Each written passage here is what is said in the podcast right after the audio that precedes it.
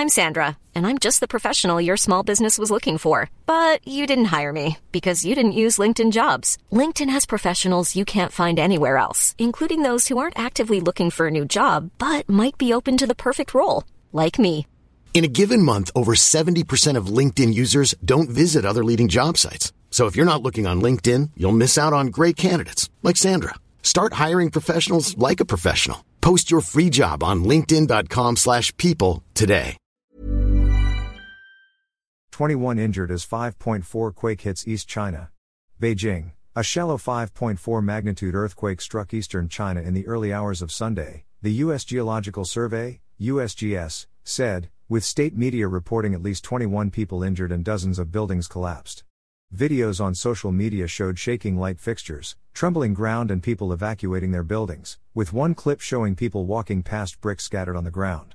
The quake, which struck at 2:33 a.m. 1833 GMT Saturday, hit 26 kilometers, 16 miles, south of the city of Dezhou in Shandong province, at a depth of 10 kilometers, USGS said. The tremor was so strong.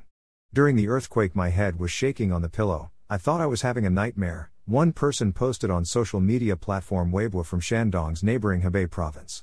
USGS's pager system, which provides preliminary assessments on the impact of earthquakes, issued a red alert, estimating extensive damage and some casualties were probable based on previous quake data. Citing Shandong authorities, state broadcaster CCTV said there were at least 21 injured and 126 houses or buildings had collapsed from the earthquake, which was followed by 52 aftershocks. China's Ministry of Emergency Management launched a Level 4 emergency response and dispatched a team to Shandong province to lead the rescue work, according to state news agency Xinhua. Footage from CCTV showed rescue personnel in red uniforms marching past first aid tents that had been set up on a school athletics field surrounded by seemingly undamaged buildings.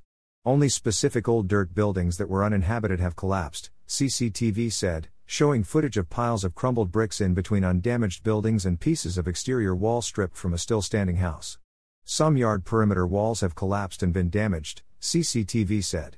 Water and communications infrastructure were functioning normally in the area, but hundreds of train services were suspended as of Sunday morning, according to CCTV. The quake was felt as far away as the cities of Beijing and Tianjin, as well as in Shanghai, about 800 kilometers from the epicenter. I can't say anything except that it's scary, Another Weibo user said. Earthquakes are not uncommon in China, but it is rare for them to hit the eastern part of the country where most of the population and big cities are located. An official from the Shandong Seismological Bureau said the possibility of a larger earthquake is very small, according to local media.